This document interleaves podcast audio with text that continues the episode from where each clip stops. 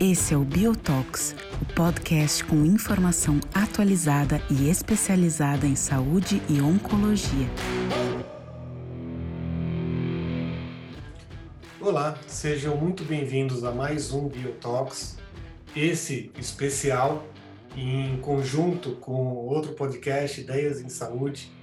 Nós estaremos hoje conversando com o Dr. Diogo Rosa, que é coordenador do podcast Ideias em Saúde e é também oncologista do Grupo Oncoclínicas do Rio de Janeiro. E com o nosso convidado especial de hoje, o Dr. Fernando Maluf. Ele é fundador do Instituto Vencer o Câncer e oncologista da Beneficência Portuguesa de São Paulo e do Hospital Israelita Albert Einstein também. A gente vem hoje falar com vocês sobre um grande avanço para a oncologia brasileira, que é a aprovação pela Câmara dos Deputados do projeto de lei 6330 de 19, que fala sobre coberturas obrigatórias dos planos de saúde para antineoplásicos orais. Esse BioTalk foi gravado diretamente do Congresso Internacional de Urooncologia, no início de julho. Então, foi gravado no dia 3 de julho, no meio do Congresso. E por isso, a gente pede desculpas por algum problema de áudio, alguma questão um pouco diferente. Vocês vão perceber que é diferente do nosso padrão normal de podcast, mas foi por uma questão especial, por essa sinergia e o momento especial em que a gente viveu. Bom proveito a todos e vamos para a nossa conversa. Olá, seja muito bem-vindo a essa reunião conjunta, esse crossover entre o podcast Ideias em Saúde e o BioTalks. Eu sou o Diogo Rosa, médico oncologista, e aqui nesse episódio muito especial para o Brasil, para a saúde brasileira, para os pacientes com câncer, eu estou na companhia do Dr. André Sassi, médico oncologista. Tudo bem, André? Tudo bem, Diogo. É um prazer estar aqui nesse... A gente junta dois podcasts juntos, né? Ideias em Saúde, BioTalks. Mas é numa oportunidade excepcional para o Brasil, para a oncologia do Brasil como um todo. As novidades que a gente tem são fantásticas e valem a pena ter essa conversa com o Dr. Fernando Maluf, oncologista referência nacional e que teve uma participação excepcional na questão de saúde pública e de acesso a novas drogas. Fernando Maluf, é um prazer ter você aqui com a gente também. Seja muito bem-vindo a essa junção de podcasts. É um prazer poder falar com vocês, dois grandes amigos, duas figuras que batalham pelos seus pacientes, batalham por uma oncologia melhor. Diogo e André, eu tenho uma admiração muito grande por vocês e é um prazer poder outra vez descrever como é que foi essa história toda, esse momento de alegria, eu diria para a oncologia brasileira, mas principalmente para as pessoas que padecem de um câncer. Então, Fernando, a gente está gravando aqui no Congresso Internacional de Urologia. Durante o Congresso, a gente teve a aprovação da Lei 6330 de 2019, que já tinha, era uma lei do Senado, foi aprovada na Câmara, que fala sobre o uso de medicamentos orais e a autorização, por assim dizer, para que os pacientes com câncer possam usar, e aí as seguradoras de saúde tenham que usar, tem que pagar e fornecer para os pacientes. Fala um pouquinho para a gente como é a história desse projeto e a sua participação, por favor. Acho que é só importante, antes, contextualizar o impacto disso, né? A gente tem um estudo que foi feito por um órgão independente e que mostrou que, por ano, 50 mil brasileiras e brasileiros, entre adolescentes, crianças e adultos, são impactados pela falta de acesso a remédios orais contra o câncer já aprovados pela Anvisa, nosso órgão máximo, que tem uma estrutura realmente muito grande, né, para aprovação baseado na eficácia, na segurança. Além disso, a gente tem por volta hoje de 70% dos remédios contra o câncer, quando a gente olha não só para o remédio e as indicações, mas 70% nessa combinação são remédios orais. Então, além desses remédios não terem um substituto endovenoso, né, porque as empresas farmacêuticas não fazem geralmente uma versão oral e versão endovenosa, hoje, na verdade, o caminho da modernidade são para os remédios orais. Você não tendo um substituto e tendo um impacto gigantesco em termos de números de vidas que eventualmente deixam de ser curadas em tratamentos particularmente neoadjuvantes, ou que vão ser encurtadas nas doenças metastáticas, ou que vão ter complicações maiores pelo controle pior da doença, e obviamente isso tudo gera também um custo muito grande. Esse projeto ele se torna, na minha visão, pelo menos na última década, o projeto com maior impacto quando a gente fala de tratamento contra o câncer do país. Então, dentro dessa necessidade, o Instituto Vencer o Câncer idealizou esse projeto. Esse projeto foi construído dentro do Instituto e ele foi, depois de ser formado o conceito, ele foi trabalhado com as lideranças no Senado e as lideranças da Câmara para poder, então, analisar esse projeto e burilá-lo, refiná-lo e ver se ele estaria de acordo com as regras que regem no país. Então, esse projeto foi construído dentro do Instituto em 2018 e, a partir daí, então, se conectou às pessoas que ajudam e que têm uma preocupação com a causa de saúde muito grande dentro do Congresso e do Senado. A gente sabe que o Congresso e o Senado tem pessoas que, obviamente, estão interessadas em causas públicas, mas cada deputado e senador tem, eventualmente, uma profundidade diferente em cada área, né? E a gente, então, acabou tendo um encontro, eu diria, muito feliz com as pessoas que já pensavam nessa causa, já tinham se atido a ela e eram sensíveis a essas causas, e essas pessoas, obviamente, dentro das regras governamentais, começaram a trabalhar outra vez dentro desse projeto que veio, na verdade, de uma, eu diria, de uma insatisfação, de um sentimento de injustiça de um médico ou de alguns médicos para com os seus doentes, o que eles poderiam não ter na luta contra o câncer.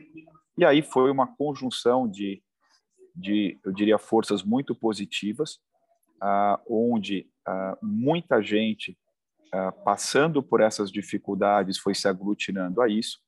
Então, a gente tem, por exemplo, os órgãos da imprensa que ficaram muito sensíveis a todas essas proposições, a esse projeto. Nós tivemos muitas pessoas muito conhecidas como cantores e cantoras, artistas, atores, atrizes, que também se engajaram nisso, pessoas que tinham parentes, têm parentes com câncer, com uma dificuldade grande de ter acesso aos remédios. As próprias ONGs, como, por exemplo, o Instituto Lado a Lado, o Instituto Oncoguia, o Instituto Proteia, o Instituto Abrali, entre outras.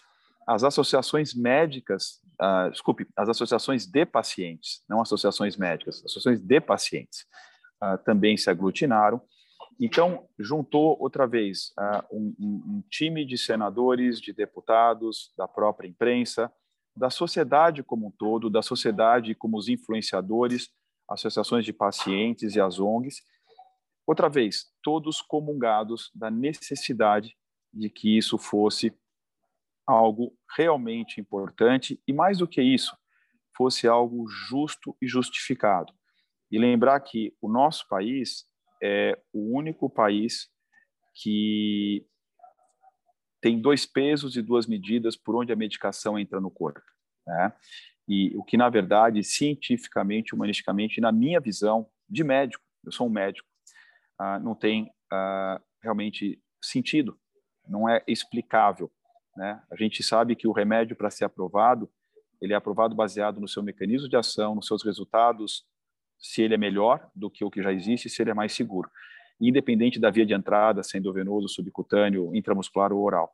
E por isso, outra vez, que isso foi uma outra coisa que, como um exemplo ruim do nosso país nesse sentido, a gente não queria que esse exemplo se perpetuasse por mais tempo que já foi na minha opinião, excessivo demais, que era até então é o que acontecia.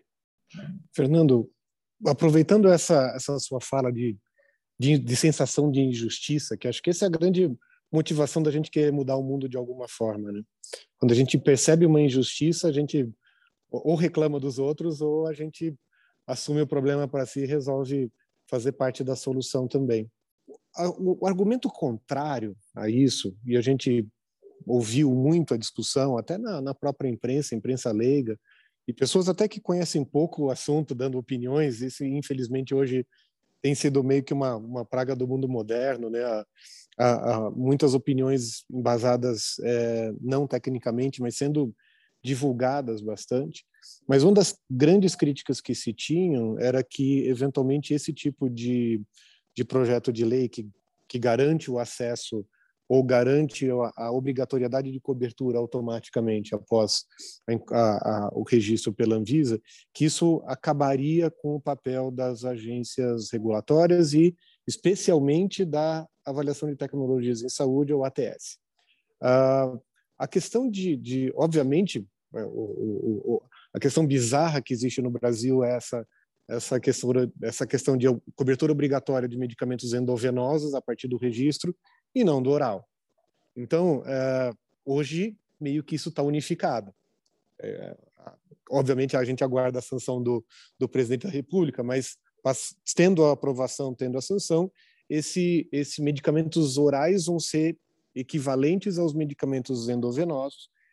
Para mim, isso acaba sendo muito mais justo do que essa dicotomia meio bizarra. Mas, por outro lado, a gente entende também que alguma forma de ATS deve ser feita, uma avaliação que envolva custo-efetividade, que envolva impacto financeiro e tudo. O meu ponto de vista é que hoje, pelo mau papel que foi desempenhado pela ANS em relação a isso, ela cavou o próprio buraco onde se enfiou. Então, a ANS perdeu a relevância em ATS, acho. Porém, a Anvisa ganhou uma responsabilidade maior, porque não é qualquer medicamento que vai ser aprovado, como eu já ouvi se falar. É medicamento que foi registrado, aprovado pela Anvisa, que é o nosso órgão regulador máximo na saúde. Então, talvez a gente esteja caminhando para uma coisa que o Nelson Teich falou há um tempo atrás, que era a ideia dele, de tentar empoderar a Anvisa ou tentar criar um órgão unificado de avaliação de medicamentos. Como é que é a sua visão disso e como é que foi essa discussão de ATS ou perda de ATS no momento da aprovação do projeto de lei? Esse é um ponto muito importante. E é importante dizer, que antes de falar da ATS, que existe, e na verdade, a proposição nossa, e eu falo isso do lado médico, né, do lado como você, André, como você, Diogo, que tratam pessoas, que salvam vidas, que paliam os sintomas, né, e cuidam das pessoas para viverem mais, que é muito importante essa questão do convênio médico.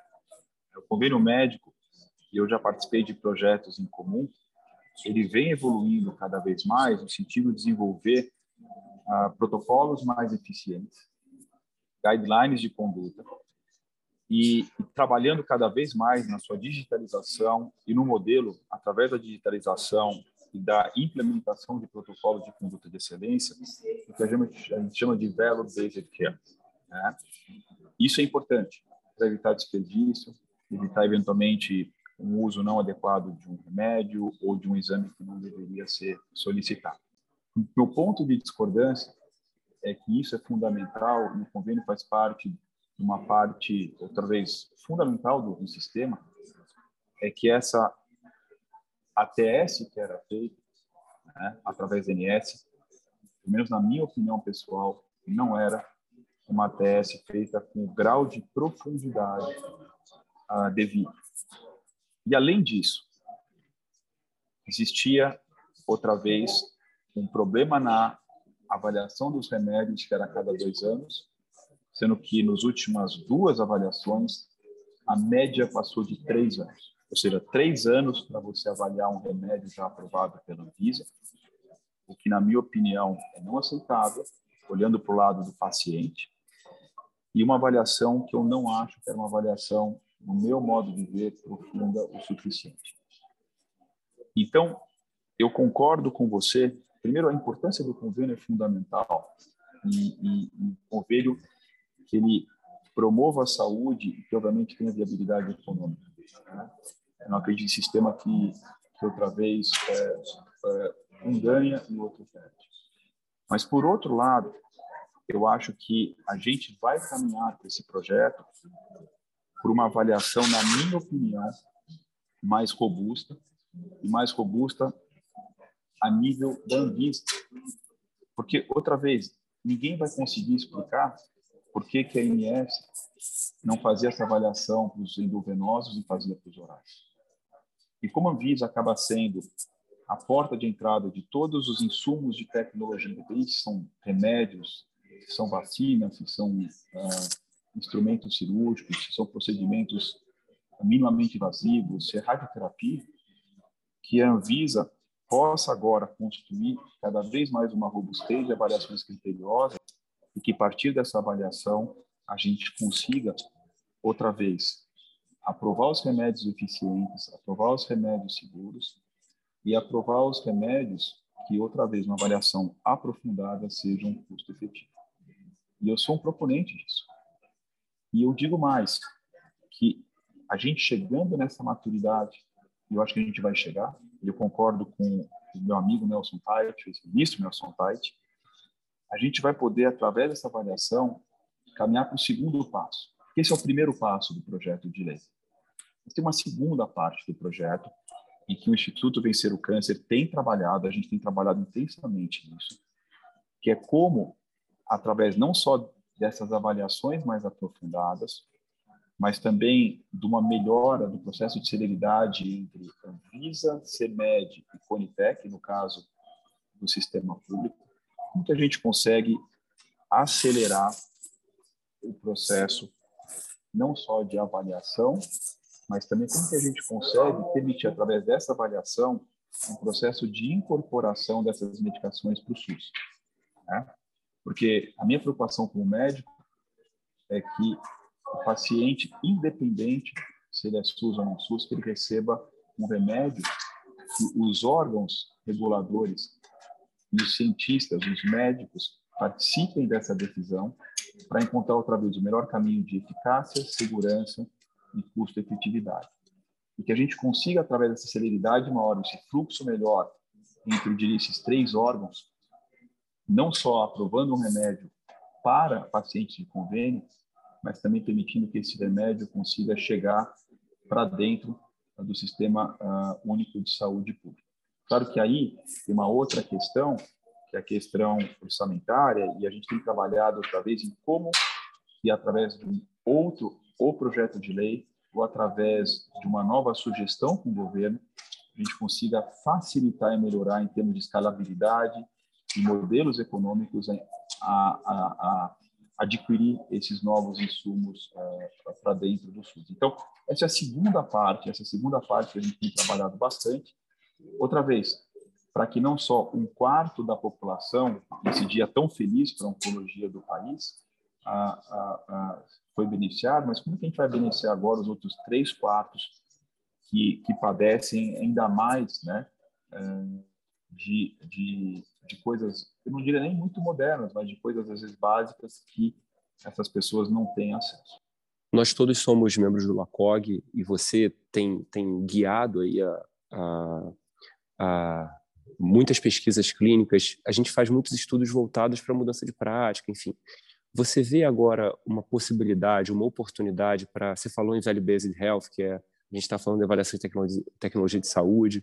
Normalmente a gente pega isso, pega estudos clínicos que são feitos fora do Brasil, pega dados com populações que não são brasileiras e a gente incorpora isso na prática. Você vê uma oportunidade agora para a gente falar com essas seguradoras, essas operadoras de saúde? Estava falando com o André que a fonte pagadora, no final das contas, é o paciente, ele que está pagando, né? A operadora, ela só está fazendo um negócio ali para tentar gerir a parte financeira. Você vê uma oportunidade, talvez, para a gente fazer bancos de dados, fazer dados de vida real, fazer pesquisa clínica em parceria com essa seguradora, você vê isso como sendo uma perspectiva ou uma oportunidade de a gente desenvolver uma parceria? Eu não tenho dúvida, eu sou uma pessoa que sou sempre a favor de trabalhar em parcerias, né? Onde a gente sempre consiga encontrar soluções que sejam para um benefício comum, onde a missão seja entregue e onde a gente tenha um equilíbrio de forças. Eu sempre trabalhei por isso.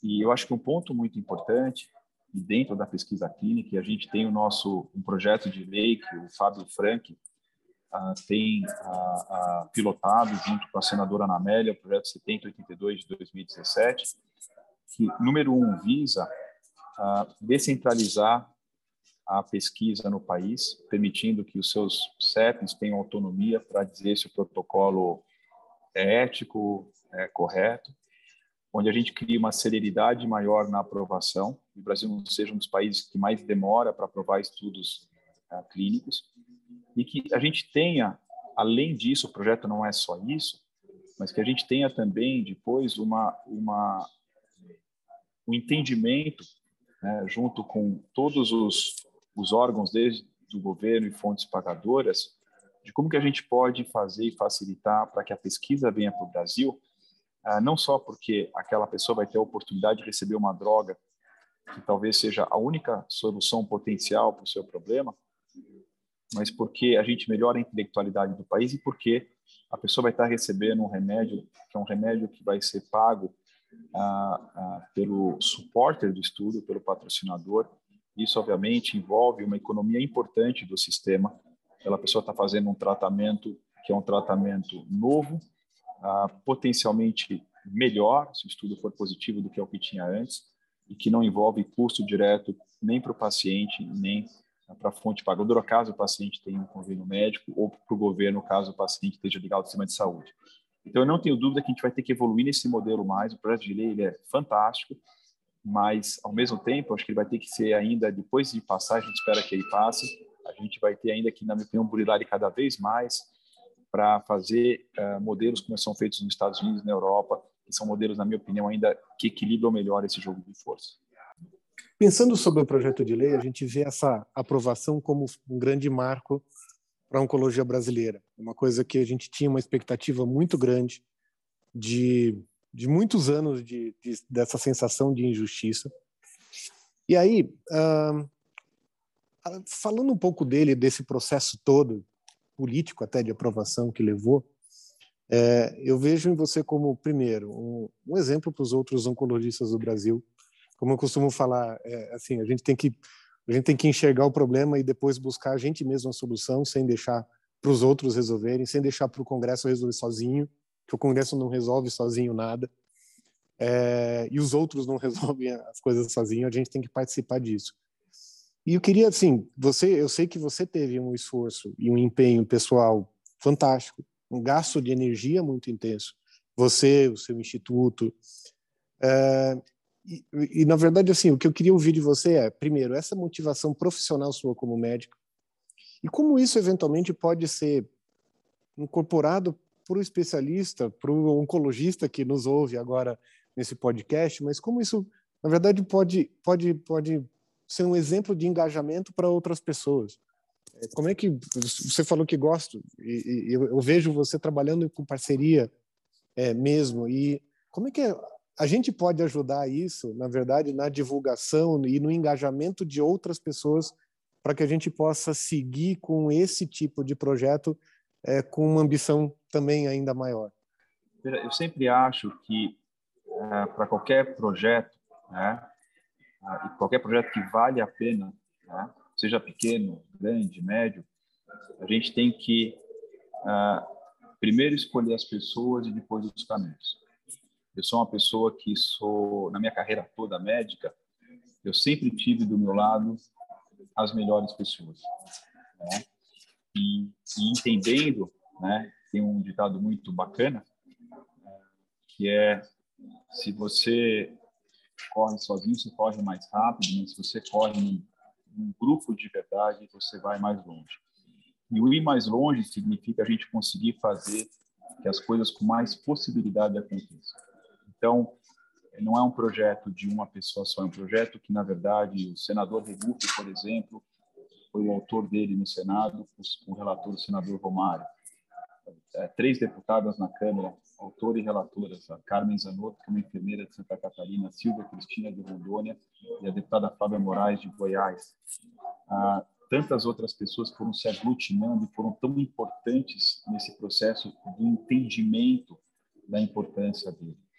Então, esse é um exemplo de que eu fui uma pequena parte e outras pessoas foram se aglutinando, e isso aconteceu. O que, para mim, representa assim uma questão assim muito importante, de que a gente pensa um projeto, se a gente tem uma ideia boa, se a gente tem uma missão a cumprir, a gente escolhe as pessoas, depois a gente vai desenhar os caminhos, e que a gente esteja preparado para ter espinho no caminho, ter dificuldade no caminho. Mas eu acho que a vida fica muito sem graça, sendo muito sincero, para quem conhece toda a minha trajetória, se você passar a vida blazer, se você passar a vida sem defender uma causa, sem se molhar, sem se queimar, sem ter dor nenhuma. Eu acho que a vida é curta e a vida tem que valer a pena. E uma das coisas importantes na vida é a gente ter e criar alguma legitimidade.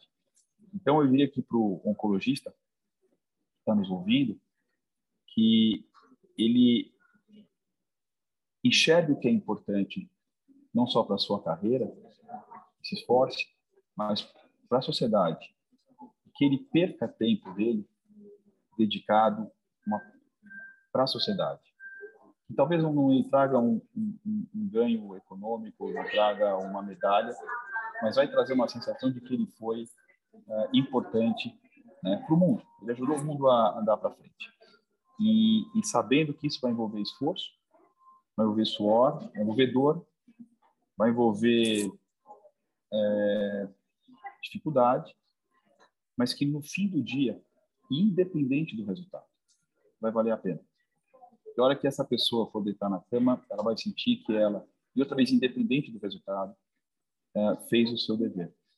Então, acho que é importante as pessoas começarem a pensar um pouquinho de como que elas podem se engajar mais, com esforço, dedicação, sacrifício, e estudar bem as causas, estudar bem os projetos, se aglutinar com pessoas que não pensam parecido, mas que têm os mesmos valores e que, ao mesmo tempo, vão ser fundamentais para que a chance desses projetos vingarem seja cada vez maior. Então, Fernando, muito obrigado por essa conversa, obrigado por ter conseguido um tempo, obrigado pelo seu trabalho também, parabéns aí pela sua atuação. A gente sabe que muitas vezes é um grão de areia que pode fazer a diferença e um grão de areia vai virando uma bola de neve, vai crescendo. Muito obrigado por estar aqui com a gente, pelo teu trabalho. A gente espera que você continue comprando essas brigas boas, porque certamente vai fazer muita diferença para os oncologistas, também para os pacientes, para o Brasil, para a medicina do Brasil. Obrigado, André. Obrigado, Fernando. Obrigado, eu agradeço. É sempre bom estar com vocês, é uma honra. E vamos em frente, porque essa foi um passo que a gente deu. O presidente ainda precisa sancionar, então isso não está completamente finalizado. E esse foi um passo, como você falou. A gente vai andar de pouquinho em pouquinho para andar longe. E a gente vai agora pensar, não eu, mas todos nós, vocês dois, que são dois pensadores na oncologia do país e outros médicos e sociedades médicas e sociedade de forma geral, nós vamos pensar outros projetos para melhorar a saúde do brasileiro e da brasileira no nosso país. Perfeito, obrigado. De novo, pelo trabalho, pelo exemplo que você dá para a oncologia do Brasil. Um abraço a todos. Fiquem com a gente nos próximos para aguardar os próximos passos. Um abraço a todos.